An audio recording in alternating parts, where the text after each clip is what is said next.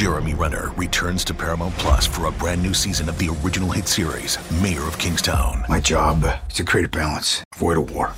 From executive producer Taylor Sheridan, co creator of Yellowstone, There's some new players in town, and they brought the plague.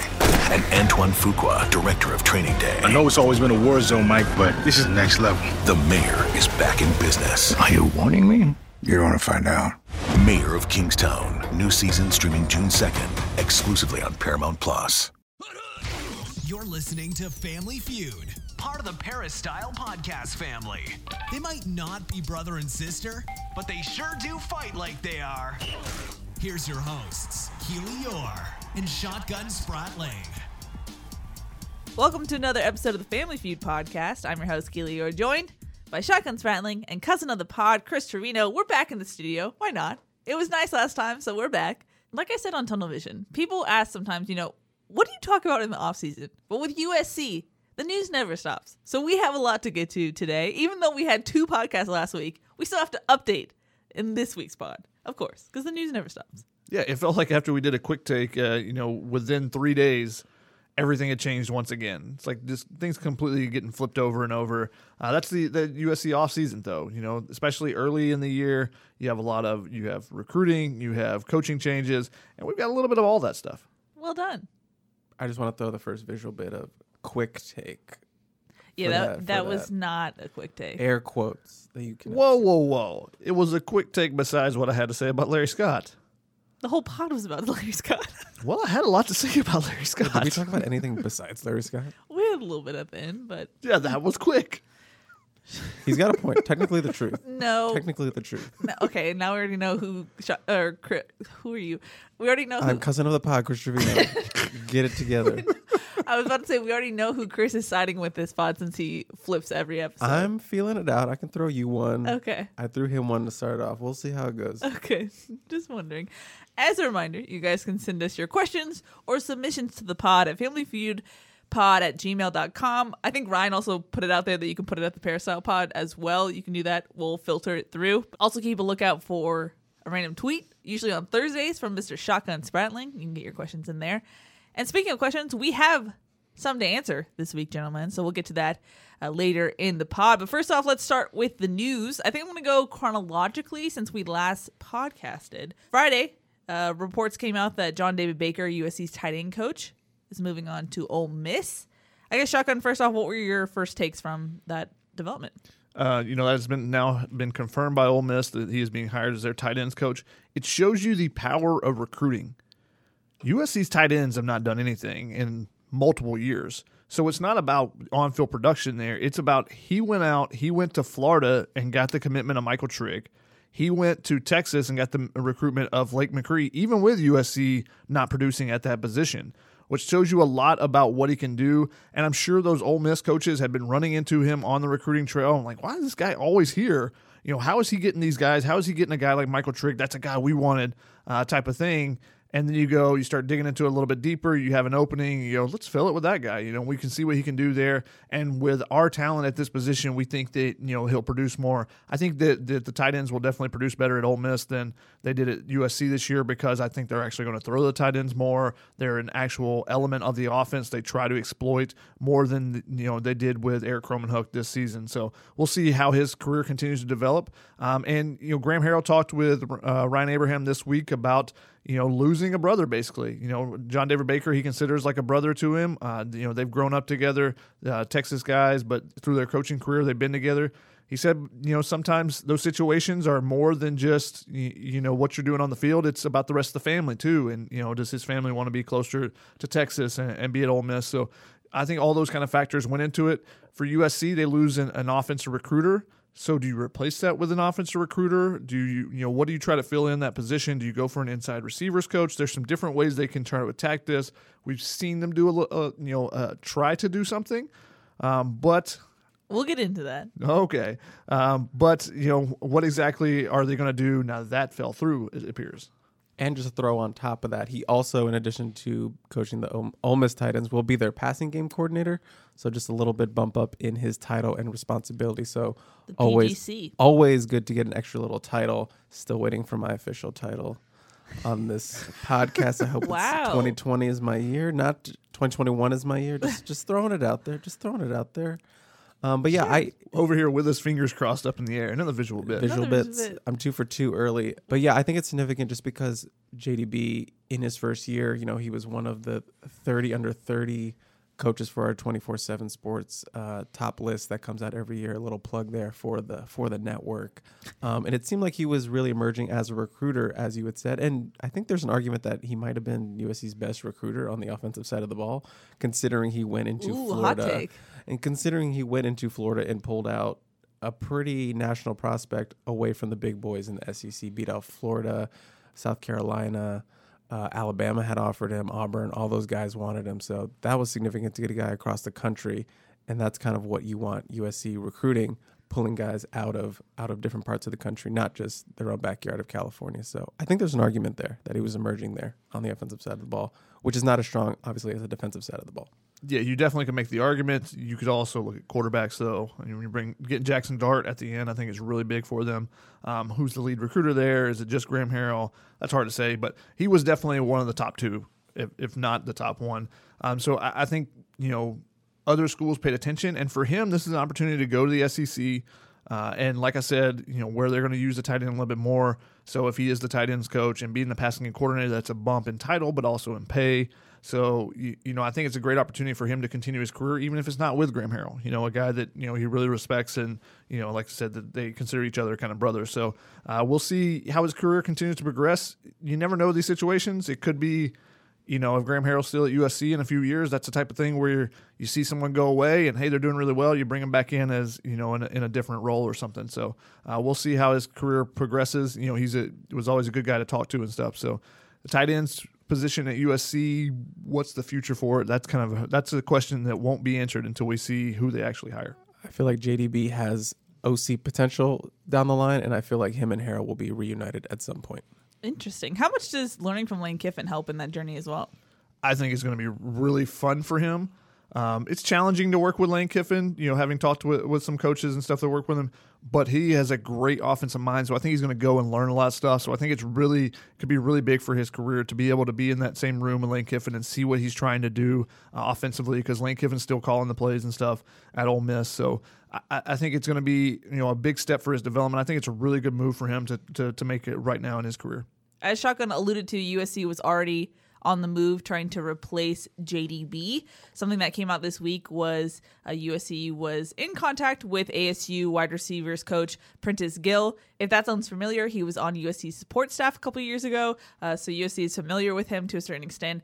Uh, they know that he's good on the recruiting trail. It was interesting for me because something we had talked about once JDB left was okay, where does USC go with replacing him? Do you go with an inside receivers coach, kind of go more air raidy in that sense, or do you stick with a tight ends coach? I was able to gather that they're going straight with a tight ends coach. Uh, that's at least what they were trying to do with Prentice Gill when they were trying to pitch him the job. And I think that's ultimately what kind of dissuaded him. I think he really wanted to stay and get a full season as a wide receivers coach in his own room uh, at ASU because the only time he really had was that pandemic season. So ultimately USC misses out. ASU keeps Prentice Gill. What were your guys' thoughts about this whole development this week?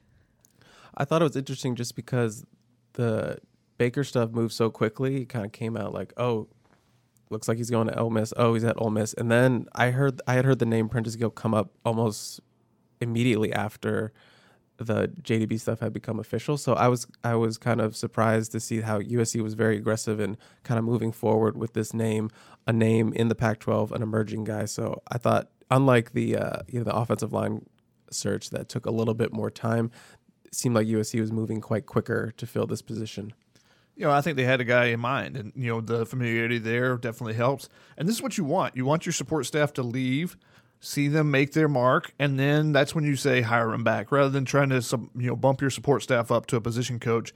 Let them go and you know see if they can prove themselves as an actual position coach. Prentice Gill, obviously, you know they, they felt that he had done that, and obviously his, marks as a recruiter were something that USC was really interested in, trying to replace JDB on the offensive side, and just like we talked about how he was one of the top offensive recruiters. So I think they're it's interesting. You know what I kind of take away from it is they're looking for another recruiter at that position.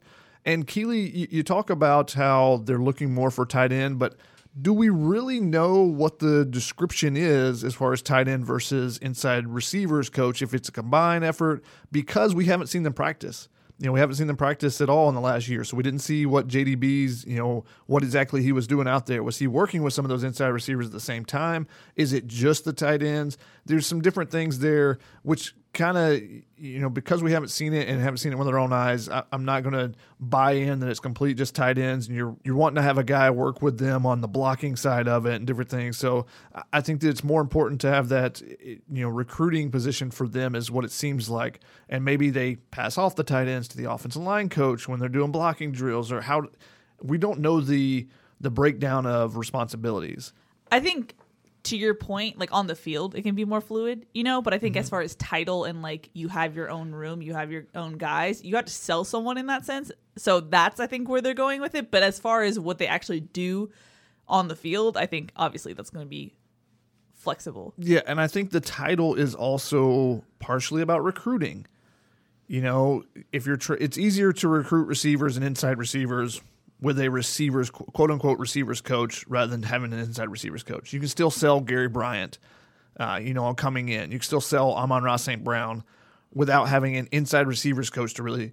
But are you really going to sell tight ends if there's no tight ends coach? Yeah. You know, if you say, "Oh, we have an inside receivers coach," you might sell the the jumbo athlete who you think is a guy that you split out and is the Drake London, but a guy that's going to need to come in and actually block and be on, you know, be use it use them as an H back as well.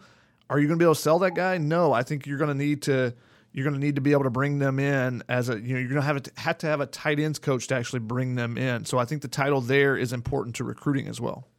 even if you know we're there's some debate about whether what the position would look like or how the tight ends would be used inside receiver blocking what all that I think it would still would have been a very good hire just from the recruiting standpoint just because um, he does have local ties he has done well as a recruiter at ASU some of the guys that he's helped sign either as a primary or secondary include LV Bunkley Shelton four star wide receiver four star Johnny Wilson uh, four star cornerback Isaiah Johnson, the transfer from West Virginia that came out here, and the four star athlete Elijah Badger. So he's had a, a nice little resume of recruits coming in. So, and I think he instantly would have become, as we were just talking about JDB, as an emerging recruiter, I think he'd probably be number one recruiter on the offensive side of the ball if you had brought him in. He also was at Oregon. You know, Yep. you know he's worked with Donte before in that recruiting room and stuff. So you know he was there as a sports staffer. Gets his first opportunity at ASU. Not going to happen for USC though. So we'll see where they go from here. And also the big miss out on this is that you lose your connection to TDE, the uh, the record label that Kendrick Lamar is on, because Prentice's brother uh, Reason is a rapper on that label. So you know my chances of running into Kendrick Lamar at a practice uh, declined there. Didn't you have a story where you saw him at a bar? I did see him at a restaurant. Yes. How do we always? There's like seven degrees of Kevin Bacon. Like you can wrap this back to you somehow in every podcast. It's because I'm very egocentric, Keely. Have you not learned this yet? oh, I know. More like bacon wrapped. to your point earlier, Chris, it sounded like USC was expecting JDB. The time between it breaking and USC knowing, I think, it was longer.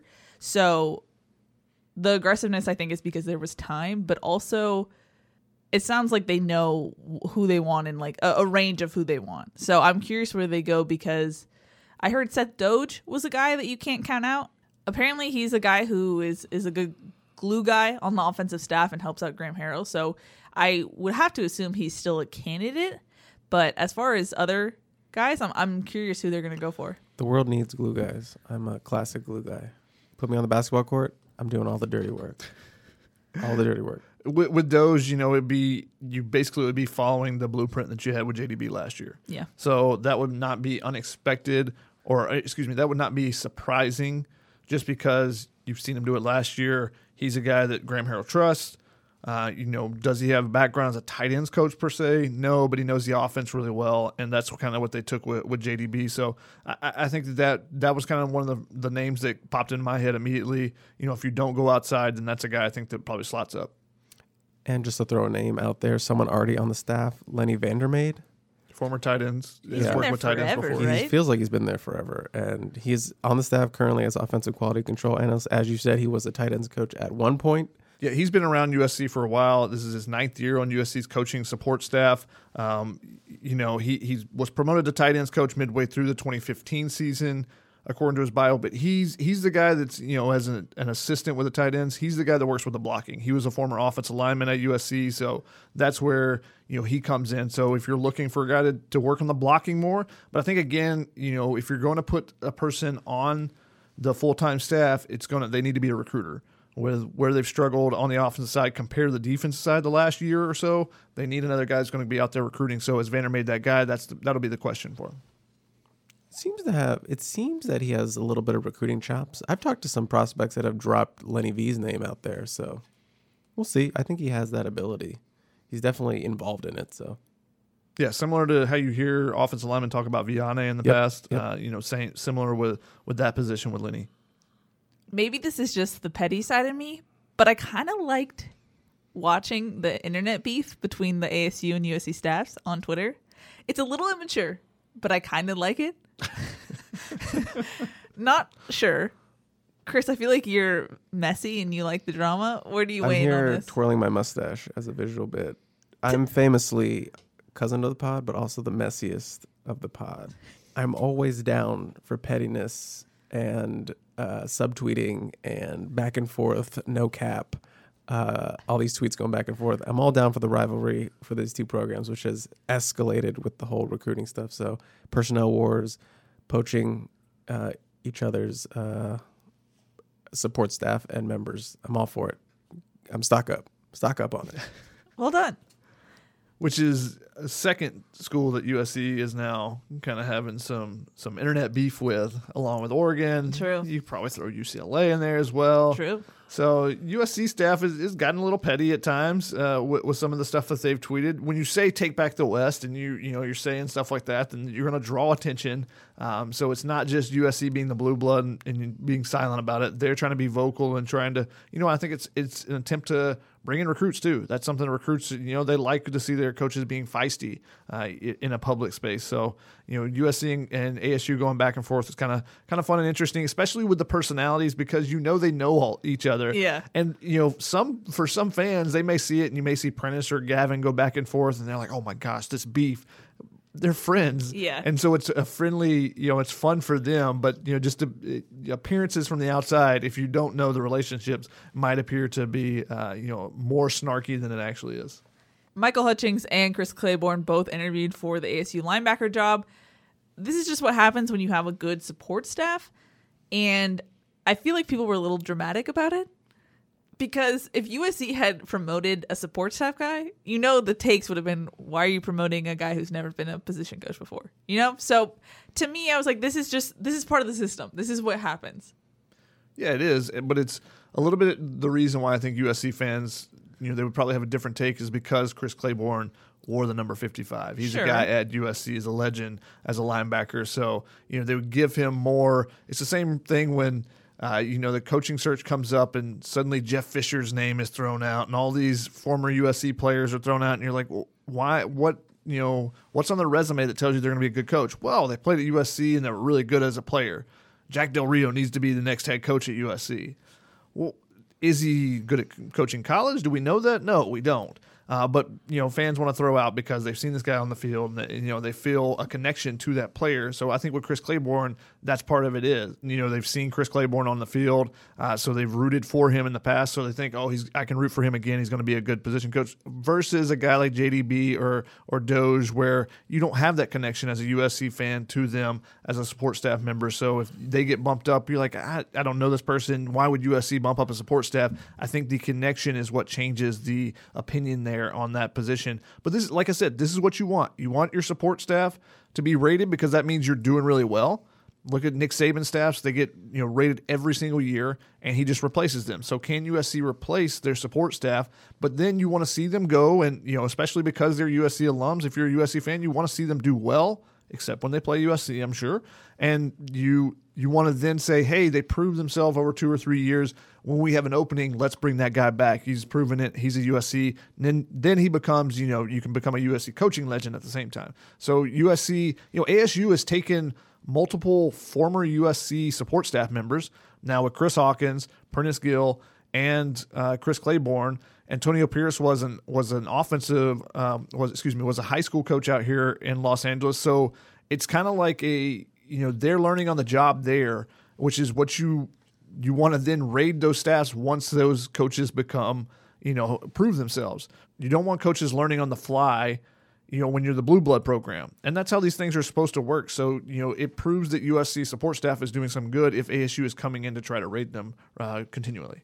I'm having a little amnesia, guys. Um, what were the the two support staff people that ASU poached from USC staff, Chris Hawkins, and the other one?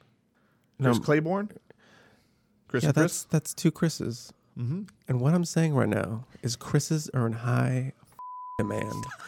Can't if, drop an F bomb. then bleep it out. I, I use I use it because I'm trying to make my point. If you two don't promote me to official, someone's gonna snatch up Are you gonna go to Sun Devil Source? this little Chris Booty, and I'm gonna be on another podcast.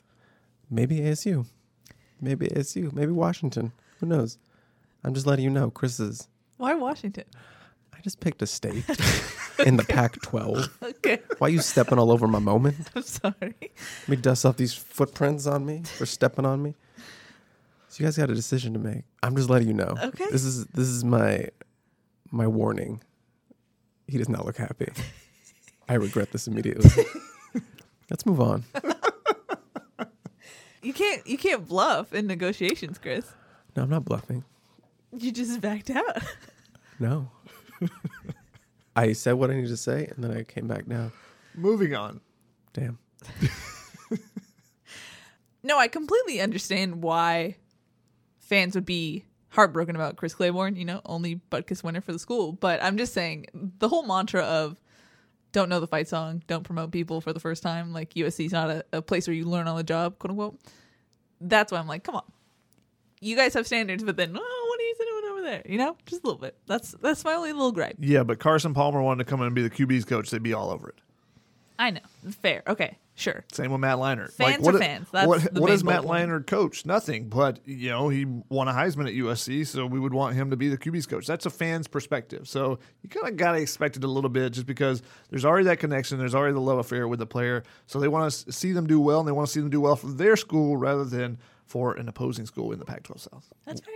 Moving on to other news that's happened since our quick take podcast, USC picking up five-star 2020 quarterback Domani Jackson. Shotgun, I got your thoughts about this on television. So, Chris Treviño, what do you think USC's getting in Domani?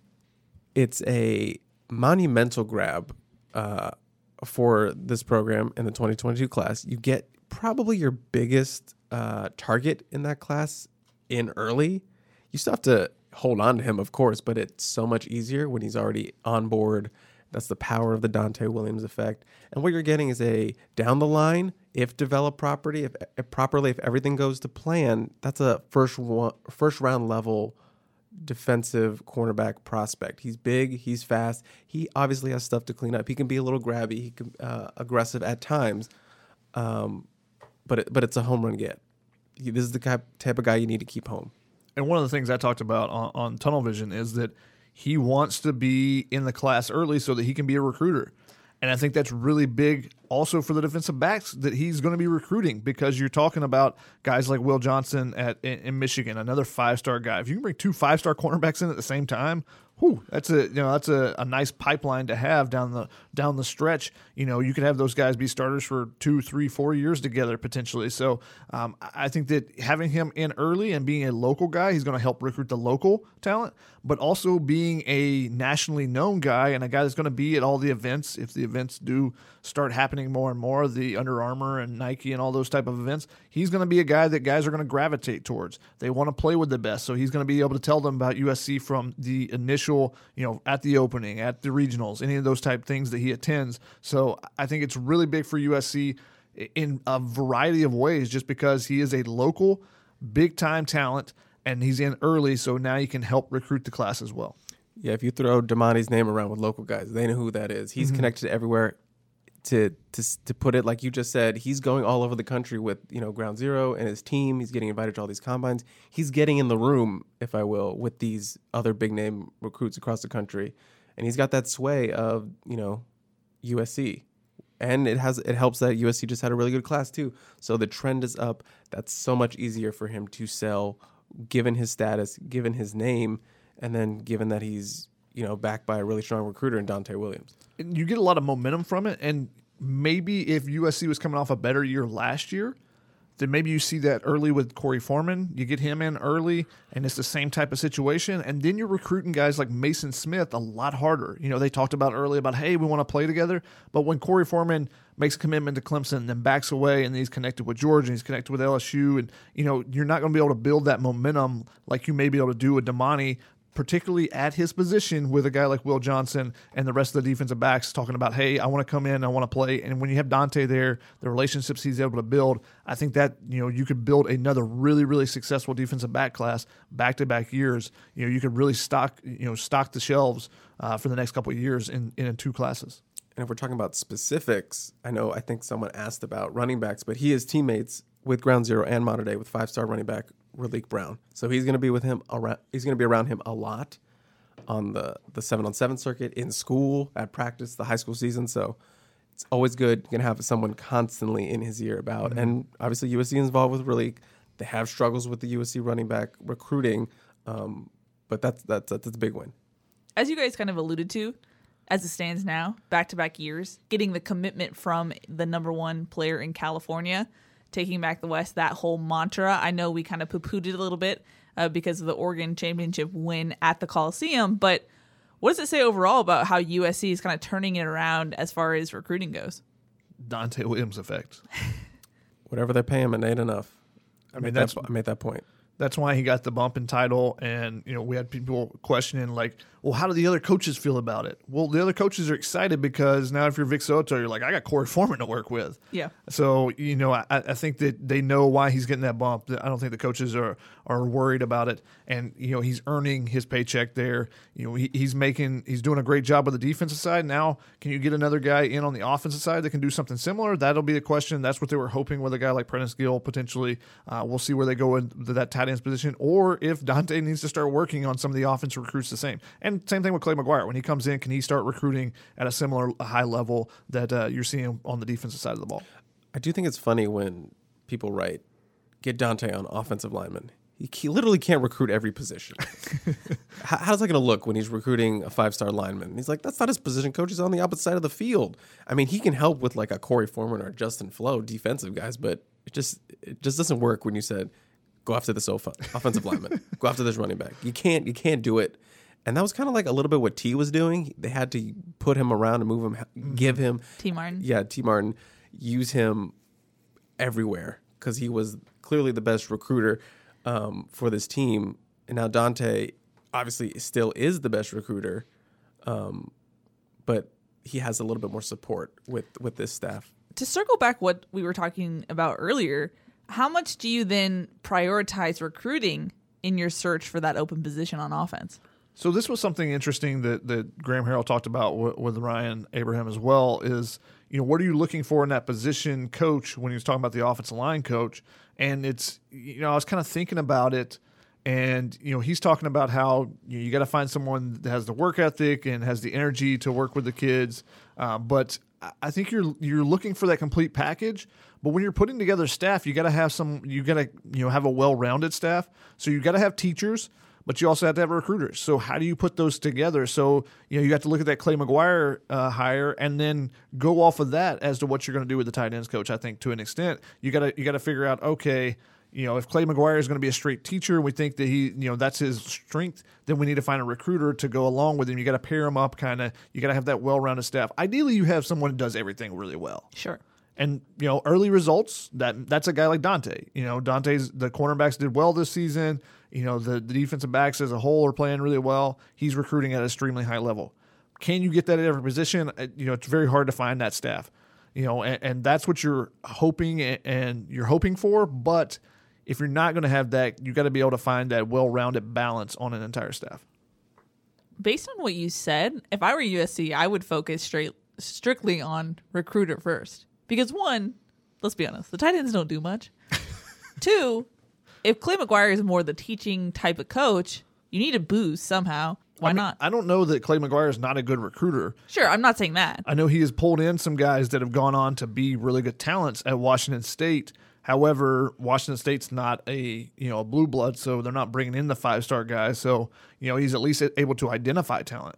Now, is that him coaching them up? Is that's the part of the process that we don't really know, and that's you know that's what you got to figure out as a as a coaching staff to try to find that well balanced staff. I think. Yeah, there's recruiting as a ace recruiter, and I think there's recruiting as a developer. And he feels like uh, the ladder. latter. A guy who's like, look, I can take a three star and I can make him uh, all American. I can make him an all conference, and that that sells. That does sell, um, and it might help a little bit uh, when he's at USC and he gets a season or two and he can show his work. Like, hey, this is what I did, and that might make a four star go like, you know what? He, you know, he might not have. I might be the first big sign he's ever had, but he also hasn't been at many big places like USC. So uh, I trust this guy because he's what he, what he's showing me on the field is is good, and I I trust that. and ideally you got you get a guy like Larry Johnson at Ohio State who brings in five star talents, brings in a Bosa brother, but then takes him to that next level. Uh, so that's what you really want. But you know, there's not a there's not hundreds of those guys around the They're country. not on trees. They're not on trees. Yeah. So you you you hope that you have one or two on a staff, and then you build the rest of the staff around that's well balanced. Speaking of offensive recruiting, something we've talked about on this podcast before is if you're USC staff, how do you recruit a running back out of the portal? That was something we were not sure how you really do because stats don't lie. But they did get someone out of the portal. Texas running back Keaontay Ingram. What were your guys' initial thoughts when you saw his commitment? How do you go get a running back out of the portal? Well, you have previous connections with him, and USC obviously had a couple of coaches that have come from Texas, so that obviously did not hurt. Now, how does the you know how do you convince him? That's a big question, and you know I, I think that you have to show that you know you have to tell them this is what we're going to do differently. So, what is USC going to do differently to to convince a Keaontay Ingram, a former starter at Texas? So, this is a really big pickup for them, I think. Yeah, my initial thoughts was this is a huge win. This is not, you know, maybe you land a Byron Cardwell who committed to Oregon, but this is like an instant impact. You don't have to worry about the freshman uh, development early on or making that jump. You get an instant impact guy, a starter who has started at a high level at the University of Texas, um, a guy you can plug in right away. And the fourth, as I mentioned on on social media, the fourth quality starter level guy you've gotten out of the portal. That's how you portal, and this guy goes into that that uh, that uh, that grouping. And but what I'm more interested in is how does how does the older guys react to this? How does a. Stephen Carr or a Vavae Malepeai react to this? I had uh, I, I didn't know we were doing stock up, but I had stock up on uh, disrupting the apple cart and seeing like what how do these guys react? Is that is it is it like oh you're bringing in this older guy like a guy who can start right away with us? That's less carries for us so maybe we're out of here.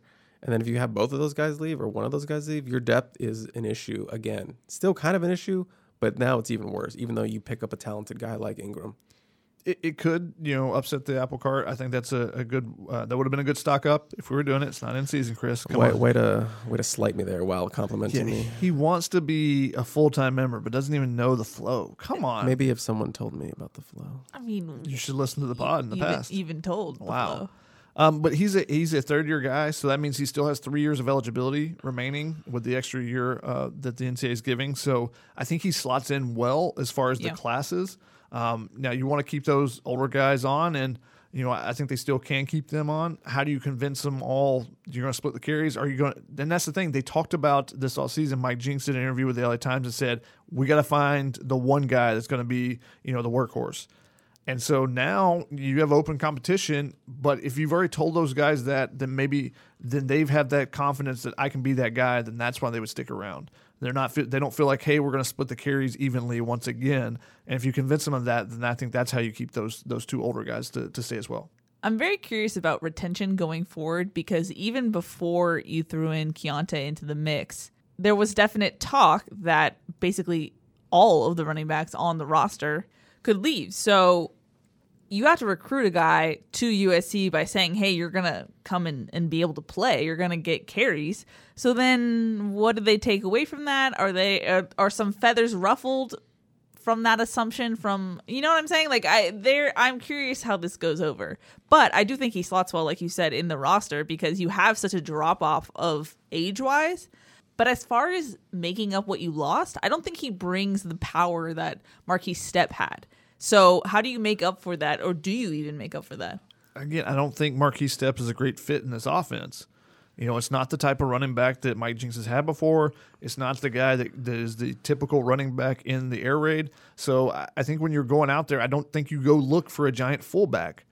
You know, you, you don't bring in a position that you're not going to use. If if that's not the type of running back that fits a you know a bulldozing type of guy in the offense, then that's not what you're looking for. So I don't think you re-recruit the same thing if it's not a great fit. Now Markese Stepp, I thought could be the starting running back in this offense, and we he showed the signs of it. Unfortunately, it didn't happen for him because of the injuries. But I, I think that if you're looking, you go you go recruit what you think is going to work best for the offense, not try to you know replace what just left. I think he fit in the sense that he was able to create some holes for himself where there weren't. And the idea is that you bring in a new offensive line coach, you're going to have yes, more holes. I know. I know.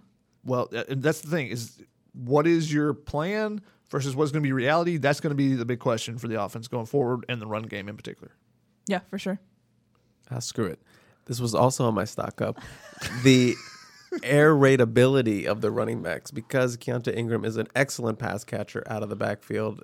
You're adding Brandon Campbell, who is Campbell, who is also a good pass catcher out of the backfield. Now you have four really good pass catchers out of the backfield, which fits a lot more what the air raid is about, and not so much as what Markese Stepp was about. Even though he had a little bit of that to his game, but it wasn't like the other guys on the team. Then they need to freaking use the running backs as pass catchers instead of just drop down, you know, options as checkdowns. You know, hey, go stand over there, and if we can't find anybody open, we'll toss it to you. No, throw the angle route out there. Stephen Carr, you know, that's what beat Texas, you know, or helped them beat Texas, get to overtime was an angle route, you know, going against a linebacker over the middle. And maybe that's not going to be a part of this offense. Graham Harrell, you know, says that this is not the Mike Leach. We're not really air raid. We're not, you know, we're not the Mike Leach. That's the only true air raid. And they don't use the running backs in the same way that Mike Leach does, which I would like to see them develop some some of those tendencies. I mean, some of those usages. You know, I think that that could be beneficial for the guys that are on this roster because they do all catch the ball well. You know, I think all the guys that are on the roster right now and the two guys coming in, I think they all can catch the ball really well. So why not use that as an element of your offense? I love the angle route in Madden. Oh, so good. Won so many games with the angle route. They need We- that need that clutch first down. Boom, angle route. Will routes too can be very useful in this offense. You know, I think there's just different things they could be doing with the running backs that they're not really using them for. Alrighty, well, let's jump into questions. We have a hefty bag, a mail bag, if you will. First off, from Therese. Teresa? Not sure. Says, besides Raesjon Davis, are we looking at any other possible new commits to the 2021 class when February 3rd finally rolls around? Finally, meaning next week, which is crazy. Uh, seems like there's not much left on the board. I mean, the biggest name out there is JT Tuimoloau, the number one overall in the 24 7 rankings, the defensive tackle from Washington. He may not sign though on signing day. He's talked about potentially, you know, waiting a, a little bit longer because he wants to take visits, and you know, the NCAA has said that things should open up in April. If that's the case, he wants to take the visits before he makes a commitment. So Raesjon Davis is really the only guy on the radar as far as next week uh, in that you know the early, the national signing day. I put in air quotes since it's no longer the college football holiday. It's just like a, oh yeah, there's one or two other guys that may be signing on this day too. Yeah, I believe JT came out and said he'll be signing in April. So that actually, I would imagine, helps USC build up a little, can gain a little more traction, get a visit in, get him on campus with Vic and and such. Um, so I think that helps them. But yeah, don't expect him to be signing anywhere uh, come next week. Raesjon, obviously, that's one. The other name maybe I throw out is the uh, Texas offensive tackle Austin Uke. Um, USC was involved with him when when Drevno got on him early. He's, he's emerged as a four star now. Um, have to see what Clay Clay McGuire's plan is with. Maybe he's maybe he's more focused. I feel like they're more focused on the portal route, portal right now. Uh, you know, maybe recruiting Henry To'oTo'o Oto, um, looking at some portal offensive tackles. So maybe they'll save those spots maybe for someone out of the portal as opposed to you know a freshman. Yeah, and it depends, you know, partly on what scholarships they have and You know, if they expect other transfers out of the program too, you know, is that going to happen to open up more spots? How many spots do they have? That's a little bit in flux right now. So that Austin Uke is one that you know might depend a little bit on that, like you said. I believe they'd be at 22 with Raesjon if they if they sign him, and then you're obviously got to leave a spot for JT. So mm-hmm. probably more focus on the portal right now, but you never know. Things happen all the time on Sunday. We get random people all the time. Dijon Benton, shout out Dijon Benton. We have a couple running back questions. Cam said between Stephen Carr, Kenan Christon, and Vavae Malepeai and Keenan Ingram, who do you see as the front runner to have the most reps next year? Christon's so quick they should utilize his speed like Gary Bryant Jr. Unfortunately, it seems like he's the guy that just keeps getting passed over. Um, so, and maybe it changes if you now you widen out the splits and suddenly there's bigger holes, and you think you can get him through that hole, and you turn a three yard game where we need to break a tackle into suddenly there's six yards before he's touched, and he can break that into a 50 yard run, and you feel more confident in that. Maybe that suits his game more. So, I think the offensive line play may determine what type of running back they need in there. Um, so it may come down to the offensive line to determining which running back is used because they have different skill sets and you know who's going to fit best behind the offensive line with depending on how how well they're blocking. Rechan wants to know who USC can land in the 2022 class as far as running backs go. I mean, Chris talked about earlier about Raleek Brown. You know, that USC is going to be on him, the modern day running back. Uh, a guy that I really like is Javante Barnes uh, from Desert Pines in Vegas, where they just got Michael Jackson from. Uh, he is, you know, a legit six foot six one, and he is built like a truck and catches the ball well out of the backfield. Seeing him in seven on seven events, so I know that's a guy they got on early. He had one of their one of his earliest offers was USC, so that's a guy I think that they'll continue to recruit as well. Another local guy, Rayshon Luke, aka Speedy, out of St. John Bosco. Obviously, you have Raleek Brown at Mater Dei. Speedy is going to be the guy at St. John Bosco. That's a really nice little uh, RB rivalry there. But he is a very dynamic back, similar to Christon. He's a he's a speedster, um, a track guy as well. Um, so I I think he he's a little bit he's obviously a little bit smaller, five foot eight, but he kind of fits that mold of that all-purpose, smaller, shiftier back that uh, Mike Jinks has looked for, uh, a joystick back, if you will. And you can take two backs in this class too. Oh, you need, you're- need two backs. yeah. Chris Chris wasn't leaving that up for debate. I've been saying they need. It feels like they've needed two backs for like ten cycles. It really does feel like that, actually. When will it happen? I, I think that's why the Keaontay Ingram is big because you're you're kind of you're able to slot him in for one of those Yeah. classes that you missed out on. He kind of fits into where Markese Stepp was, so there's not as big of a drop off. You're not going to suddenly have four or five running backs in two classes, and then they're all competing with each other, and eventually guys are going to transfer out. I think just filling in the class, you know, the the hole left by Markese Stepp uh, being gone and not getting a, a, a recruit in that uh, 2018 class. I can't remember which year it is. I, I struggle with the years jumping off the top. They of all head. blend together. I'm, I'm officially making this my new USC Inception totem. what is the If running USC does not sign a class or two running backs in a class, it means I'm in reality. Okay. It's reality. If Do you it's wanna- two, something's going up. Do you want to reveal what your former? I do total not. was? I, I Okay. decline to reveal what Okay. it is, but it involved a player in practice, and that's all I'll say. That's all I'll say. We got a tweet from an interesting Twitter account, Donte Williams fanboy, and the Avi is like those little like emoji hearts around Donte Williams. Oh, let's so- go. Let's go. That's my burner. Oh wow. Okay. He says, "Why is Keary Colbert struggling with recruiting? USC has piped out wide receivers into the NFL, yet they are not recruiting like it. Not making the top four for Emeka and Troy is bad. And out of the three wide receivers USC got in 21."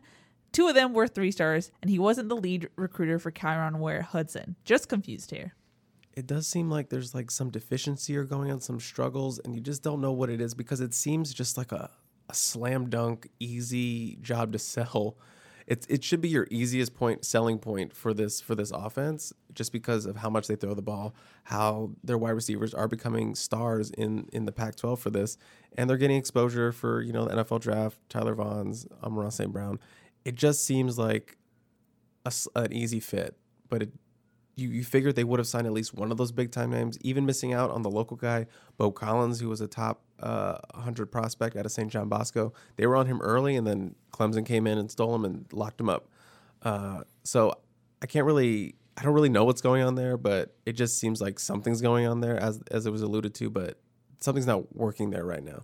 It doesn't help that they haven't rotated the receivers. Yeah. So if you're a young receiver and you say, "Oh, well, they got Tyler Vaughns or they had Amon-Ra St. Brown," I'm still going to be able to come in and get some reps, and I'll be able to prove myself. You, you look at you know Gary Bryant this year, or you look back and outside of Drake London, you go, when is a freshman going to get in there to get some opportunities? They're not really rotating these guys around, uh, so you look at it and say, well maybe I'll go somewhere else where I'll play immediately and get that playing time. And that's a big thing with five star wide receivers. Ego is huge with five star wide receivers in general. Um, and therefore, they're going to think that they should be playing right away. So if they see that that's not happening, then I think that that makes it very difficult to recruit those type of players. And it's going to be interesting for this 2022 cycle, wide receiver wise, because it's not that deep in in California. You know, you have T Mac uh, out of Servite, who's a who's a top 15 player.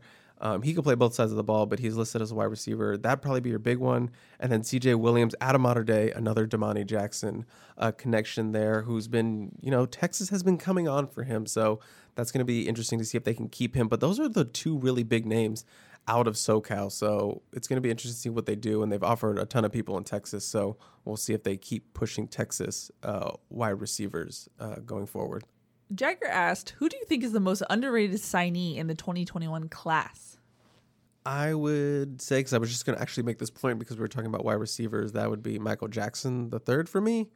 Um, I think if he had played this season, if he got the season in out in Nevada, I think we would have seen him bumped up to that four star. I really like his game. I like his physical build right now. He is an early enrollee. I think he would probably be number one on my choice of uh, underrated. And I do think there are some in this class, but that's going to be my take. I know Shotgun's probably stewing over it. It's a really good take. I really like Michael Jackson. I like what he brings to the table. Uh, another guy who I think was going to take a big bump up in a similar vein if they would have been able to play, Xamarion Gordon at Downey Warren. I think he's a guy that you know is still a little raw, and I think just more playing time, people are gonna you know he, he just pops on the screen when you see him. He he destroys people even though he's not that big. Uh, so I, I think that with more playing time, he would attract more eyeballs, and therefore his rating would improve as well. Also, I got to shout out Colin Mobley out of DeMatha, my alma mater. So I'm just saying, DMV, DMV, PG we don't, we don't mess boys, around. right? PG County boys, PG County Beach Boys. That's a P, that's a PG County person coming to California. So he's in the PG County Beach Boys Club. Oh, So let's go. fun. I don't like the way you said that. You sound like a, a mom when I tell her a crazy idea. Oh, fun. Is Joseph Manjack a cop out for that answer? No. He's a fun answer. I- Just because of the numbers so, he did. It's he's so intriguing. intriguing to me. Mm-hmm. Six foot three, puts up numbers. The question is him at wide receiver.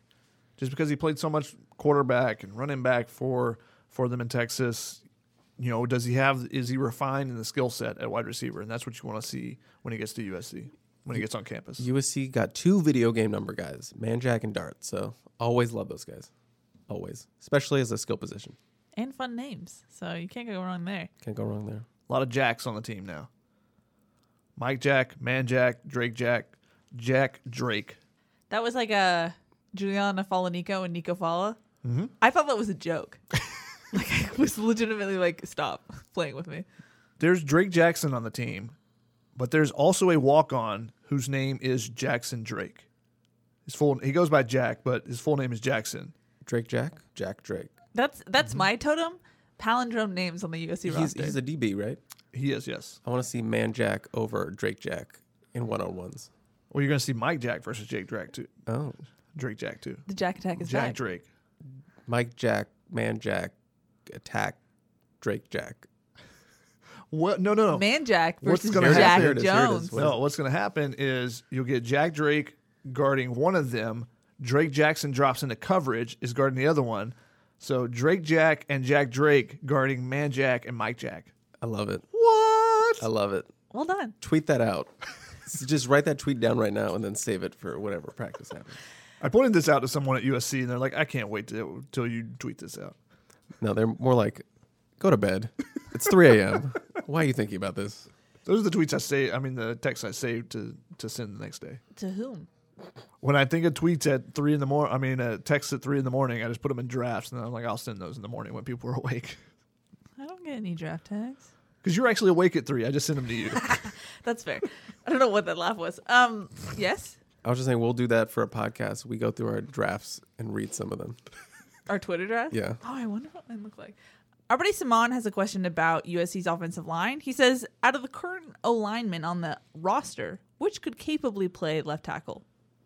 I mean, we've talked about this in the past. Uh, you know, I thought Liam Jimmons was a great candidate for it coming into the season. He struggled this year, though. Um, so, but I think a year of practice at that position, I think, would be really big for him. Spring practice and stuff. So he's a guy I think that has the length, has enough length that moves his feet well enough that could play that position. Andrew Vorhees is a guy that's played tackle before, so that's a guy you might look at. But I, I think that you're looking at your your young guys. You know, Casey Collier played behind uh, Alijah Vera-Tucker this year, and Courtland Ford is a guy that they think can play tackle as well. So those two guys, and then maybe Jonah Monheim. I'm, I'm still not sold on him as a tackle. I think he's an interior guy. I think he's a mauler interior, but you know they practiced him at at tackle as well, so he could be another guy. I think it's one of those three young guys that's going to eventually get that job. Yeah, if I'm the coaching staff, I'm hoping Casey Collier put on a lot of weight, got some muscle, because six foot seven, that's a left tackle right there. Mm-hmm. So I, I think he's a dark horse there. But yeah, Courtland Ford, Liam Jimmons, we've talked about. I think Liam Jimmons looked really good when he played tackle that first spring when he switched over. He struggled early, but then by the end, he was winning reps at, at tackle. So I like that. And then I think we have to throw out Frank Martin, who could be back. He opted out this year. That could be a potential. So just throwing another name- out there. I think with Liam Jimmons, the big thing is that that practice time because we've seen how how valuable it's been for him as a guy who hasn't played a ton of reps at offensive line. So getting an actual full practice schedule with spring, with summer workouts, with fall camp could be really big for him. He was also really high on Tim Drevno, so I'm curious how that transition to a new coach plays out for him because he felt like Drevno was really teaching him well. So And that's the thing you you never know with a new coach coming in who's going to fit best with the coach and their their you know their personalities and stuff and who's going to you know take their game to the next level under a new coach. Final question comes from Rob, who says, "Which happens first? USC football makes the college football playoff, or USC men's basketball makes a Final Four? That's a tough one. I'm going to say men's basketball. Say it with some gusto. Men's basketball. I think it's football just because it's an easier route. I- I think you there's a little bit more luck involved in making a Final Four in college basketball. You, you know who gets hot at the right time, who makes the right run. Versus college football, if you're a blue blood program, you have a much better opportunity. USC, if they straighten things out, they should be able to. They can go undefeated in the Pac-12 and play their way into you know the Pac, into the co- college football playoff. So, and I think the college football playoff is about to expand. So, hopefully, You say that like you have like breaking news No. in your ear. no, I wish. Uh, so I- I think that that's in the next couple of years to an expansion to potentially eight teams. So that gives USC a better chance there too. All right, virtual shake on it. Loser leaves town. oh. Do you really want me to leave town? Virtual, no. Stay. Already, like I said, that wraps it up for questions. Christian, there- there's one what's up? more. What? I- No, I there's just, not. I just want to address this. This has been asked, and it's been asked a couple different times. And uh, El Cordobas asked, "Will Drake Jackson be adding back on the weight and going back to rushing the passer next season?" Why does everybody think that he is dropping into coverage all the time? He did it like 20 times this season. It's not like he's he's rushing the passer almost every single play. Now the question about adding the weight back that that could be a vi- viable question, but stop asking about him dropping the coverage and not rushing the passer when he rushes the passer almost exclusively. He's dropping into coverage as much as a guy like Uchenna Nwosu or Porter Gustin was. It's an occasional thing because you draw extra attention when you're a really good pass rusher, and therefore you want to try to blitz from a different side and have you know create uh, an unbalanced attack. Then you're going to drop someone in coverage in a zone blitz type of thing. So it's not like he's dropping into coverage 20 times a game. It's like 20 times for the season. I can't follow a man who watches every game five times. So That was Do you think he should add weight back though? That's a, that's kind of that's a I think he could add a little bit more. A little bit more. The thing is, I Get don't back know some of that thickness. how much do you want to mess with that because there was definite concern as far as dropping weight in the hamstring. You hmm. can't drop that much weight and not have your body kind of react to it. So I don't know if you want to do that again for another year. yeah. I don't think you want to keep flip flopping back and forth. I think Sure. you need to find find what he works best at and stick with it. Now, if you add a little bit of weight, you know how was his, how did his body take the weight? Uh, the the lighter weight this year. That's a big question. You know, was he really beat up at the end of the season and it's only six games? Then you say, okay, well, we need to we need to put on 10, 15 pounds. I don't think he had to go 20, 25, 30 like he was previously. I think he really felt good. He felt athletic. He felt fast. But I think you have to be concerned about the wear and tear. So that's a question that he has to kind of answer himself. What does his body feel like uh, towards the end of the season in a shortened season? Alrighty, Chris, it's time for me to toss the torch to you, and I can physically in the studio. No, It's that, time- would, He did not actually. that would be dangerous. Yeah. It, it's time for take it or leave it. I'm on fire. Uh, uh, this I was thinking more of like an Olympic torch, just bopping you upside the head, and then setting you on fire. Oh, as you know, we do f- fake corporate sponsors to And then after it bops you on the head, just the dog gif. This is fine. he really wanted to get that in there. he looked really proud after he got that off. As you know, we do fake corporate sponsors. Uh, this week was a little bit different just Are because are they really fake? Are they? fake real sponsors is probably a better thing for our sellout, take it or leave it, that you guys make me do. Uh, this one's a little different just because we had some drama last week with Mr. Gunn over here. Um, so here's our presenting sponsor who sent me this email that I'm going to read as sort of the pitch because it kind of fell through based off what happened last week. Dear Christian, this is Larry Scott.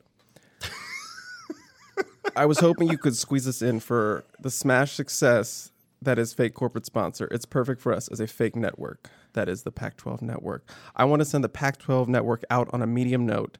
This is my legacy. You can help me ensure it lives on. P.S. I think they should make you an official member. And that's the word Oh no, that's not good. of the outgoing commissioner. That's not a good endorsement for you. I already did some of the work for you. Don't have to write the tags. I already did them for you. Take the night off and leave behind the idea that there will be quality programming on. Pac 12 Network. Suck it, shotgun. so they're sort of the unofficial fake real sponsor for this week. Thank you to Larry for sending me that very nice email. The deal actually fell through because of your quick take last week. So we didn't really have an official sponsor, but I did have this email. So that is filling in. So a little free press for the Pac 12 network. Thank you for not officially sponsoring this segment. Almost sponsored. Almost. Thinking about it at least. Shotgun ruining another deal for us. You know, I'm okay with it. you have to speak your truth, Shotgun. Suck it, shotgun. I just want that to be the official logo when the Official Pac 12 tagline of the Family Pac 12 Feud network podcast. dramatic production. Suck it, shotgun. I just want Larry Scott to put that on his Twitter handle at the Suck very it, bottom. shotgun. Couple, a couple of uh, you know blank lines, and then just at the bottom, suck it, shotgun. Hashtag. All right, I got a couple here. I thought we would have shorter time, so I filled them out a little bit more. Uh, so let's try to keep it quick, ladies and germs. Take one. You're taking one that's the bigger ad. K.D. Nixon or Keaontay Ingram? Keaontay Ingram, more years eligibility. Yeah, I would agree with that. Okay. Both gave the wrong answer, but okay. Hey, if you would have made it for the 2021 season, it might have been a much tougher take. At least two USC seniors will leave. There's 12 scholarship guys that are returning. Some of the guys have already said they're returning. Um, some of them, key, Chris is not including as key guys, but he said seniors, so I think it's still a question. take. Suck it, shotgun. I still- now I understand. I still have a take on that too. So you're taking at least two or more. will- will. Yes. Okay. Mm, I'm actually going to leave it. Oh, okay. Plus, Chris never said scholarship, so if non-scholarship guys leave, Sure, there you go. Hey. Semantics will get me again. Semantics are important. Welcome to the Family Feud podcast. He was on my stock up. You- that you were- never got. You were too happy about that, and we can't have that type of a synergy. nope, it's happening. I don't know what he did. he did finger guns at me. Oh, okay, I love finger guns. Uh, this guy would have been my stock up if we were doing stock up, but Marlon Tuipulotu has been shining at the Senior Bowl. Uh, I'm going back to an old one. Marlon Tuipulotu will be taken higher than Jay Tufele. I'm going. I'm bringing it back out. I'm still leaving it. He's still he's still leaving it. I think I said leave it last time, and I'm gonna leave it again. Okay. I think the potential is, is too high for Jay Tufele. And I still think there's concerns about Marlon Tuipulotu consistency through yeah, a season. that's what fueled my decision. USC's 2022 class will be finished higher than 2021. which is currently eighth. Uh, 2021 is currently eight. 2022 is currently seven. I'm gonna take that. I think the the momentum that they're building now it's going to depend on the season how well they do. Sure. But I'm gonna take the momentum that they're building early to help them out in this next class. Yeah. If you asked me this last week, I would say leave it, but with Domani, I say take it. Finally, this one's going to be a fun one, I think. You're building your team. You need one elite recruiter. Donte Williams or Tee Martin? Who are you taking? Donte Williams. Okay, Where is my team located? Oh, that's an interesting question. it's USC. I'm taking Donte Williams. Okay, Hey, if you could get them both back on the same staff, that wouldn't be a terrible idea. That's a recruiting palooza. Yeah, which you know, Tee Martin is available right now. There is an opening. You can put him in wide receivers coach. Put uh, Keary Colbert back at tight ends. Don't I'm just fuel the saying, pea. Oh. Do I'm not just fuel saying. it. However, I think there's too many burned bridges there. he just he just threw a whole bunch of gasoline on that. just a whole Thanks, bunch Shotgun. of gasoline on that. That's just for Keely. That uh, and that wraps up our corporate uh, fake sponsor, Rio corporate fake sponsor. Thank you again to Larry Scott and the the Pac-12 Network. Enjoy your retirement. Enjoy your lessons. Uh, and suck it shotgun. I hope that sticks around. I really hope that that sticks. You know. So let's get into our fun ones. You are two baseball people. Not a single Hall of Fame inductee for this year. I feel like that's weird, but I don't also follow baseball that closely. So, what what's going on, guys? Last time it happened was 2013. So, are you okay with it? Is that a take it or leave it, or just yeah, Chris you has a taking it? baseball Are question? you are you taking it? Are you? You said it? what's going on. You didn't. There's nothing to take But or this leave. is but this is the take it or leave it. Is that stupid? the way you phrased it was not good. Fair enough. Fair enough. What's going on, guys? Take it. I will leave the five percent rule. I think that's dumb. What's the five percent? Where you drop off the ballot if you're under five percent. Um, I'm taking it. Um, What are you taking? that no one was on the. B- Was anyone eligible, or was no one sexy enough for the Hall of Fame? What? Look, The I've whole baseball. question needs to start over. Do you want me to explain how Hall of Fame vo- voting works? No, I want you to take it or leave it. There's nothing to take or leave. You said what's going on. Not a. s- I'm gonna take going on. Yeah, I'll take that. Suck it, Chris. You can't. That's illegal property of the Pac-12 network. You can't just. I will sue you in court. Me and Larry. Uh, this one I actually saw on social media. Kraft is coming out with a hot pink mac and cheese for Valentine's Day. That tastes like candy. I can tell by the faces that this is going to be an easy one for you all. It's all I'll take. Can you call it mac and cheese? It says mac and cheese. I don't know what you want from me. I'm a I'm a ardent supporter of Kraft mac and cheese. Okay, As big am Kraft guy. Big Kraft guy. Um, I'll just eat a box for dinner sometimes. I don't know why they call it family size. When if I can eat it in one little sitting, it's not family size. but I'm gonna I'm gonna leave that. I don't think I need hot pink. Um, I will take shapes. You know, I got you know Rugrats or Paw Patrol or whatever. I get random shapes ones. I don't I don't care. Just whichever one provides me with the mac and cheese, I'm happy with it. But no, not taking pink. I smell a new real fake corporate sponsor for Valentine's coming up. And Chris just showed us what it looks like. And It looks not like- look appetizing. It's a bowl of pink. Just like a mouth of dye. Yeah.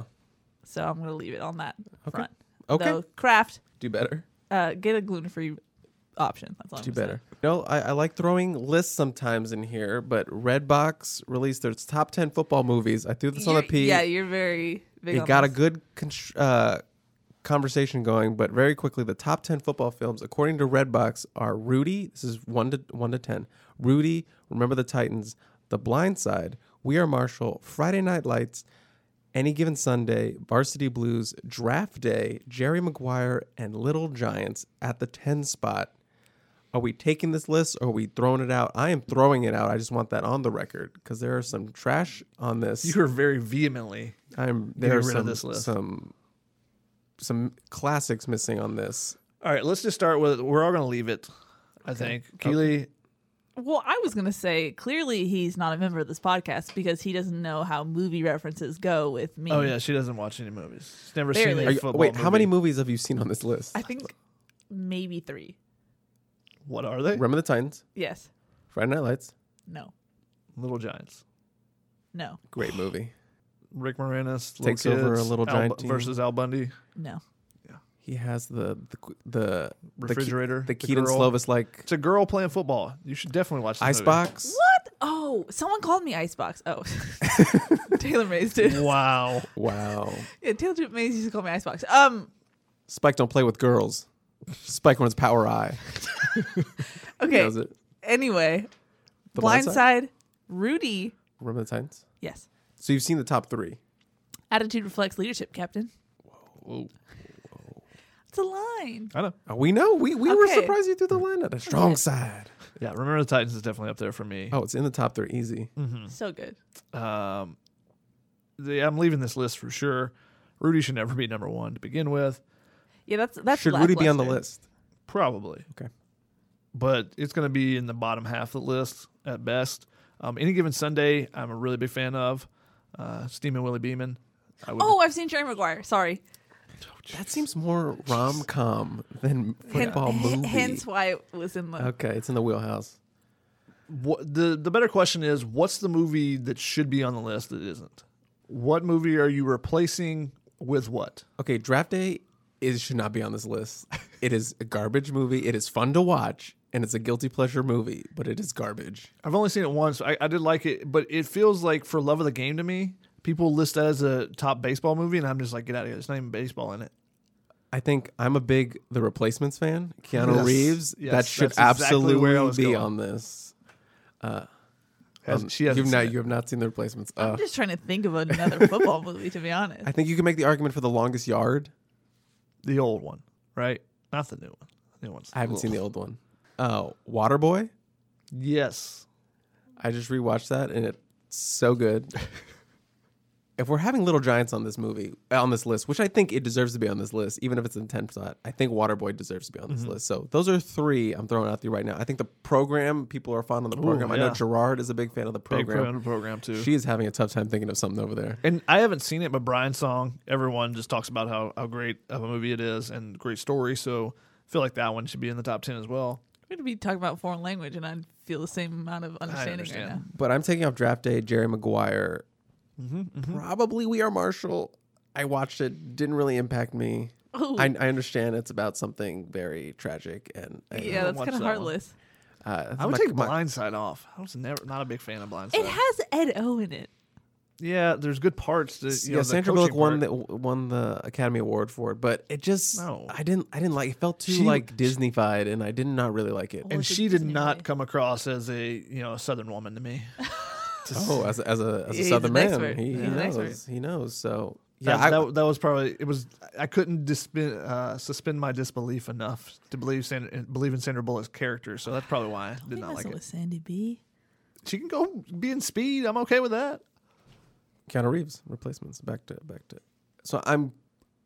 Blindside will almost be off this list. I might keep it in there. I might have to rewatch it. Rudy's off the list for me. Get out, get out of there. I don't want it. Uh, but I'm getting replacements. I'm getting Waterboy on there, and then you could argue about uh, Varsity Longest Blues should definitely be higher. It should be in the top three. Friday Night Lights is in my top three. Might be my one. Friday Night Lights is man to It's me. a movie? You have. this is Oh my actually funny. We're God. having a, a conversation, and she's just like, "That's a movie." All, One that is probably overlooked. It's an '80s movie, so I know Keely has no chance to have seen this. Is All the Right Moves? Tom Cruise as a football player. Mm, I've heard of this movie. I've never seen it. It's uh, about basically like a, a steel town uh, football, you know, high school football team in a steel town. In, Is there a lot of football in it? Yes, there is. Okay. Okay. Good amount. So I'll- was I'll it wait- a I'll- show first? or was it All and that's movie? we're gonna end it right there. Is it, so it was a show. It was a book, then a movie, then a show. Oh, Buzz Bissinger wrote a book about this team. In You Odessa, never read Permian. Friday Night Lights? Have you read Friday Night Lights? I haven't read it all. Okay. I read some Step pieces of it. Okay, I'm gonna. I'm just, it's one of the greatest uh, sports books ever written. I've got to give you the story though. On my drive out to California, when I initially came out, you went to Odessa?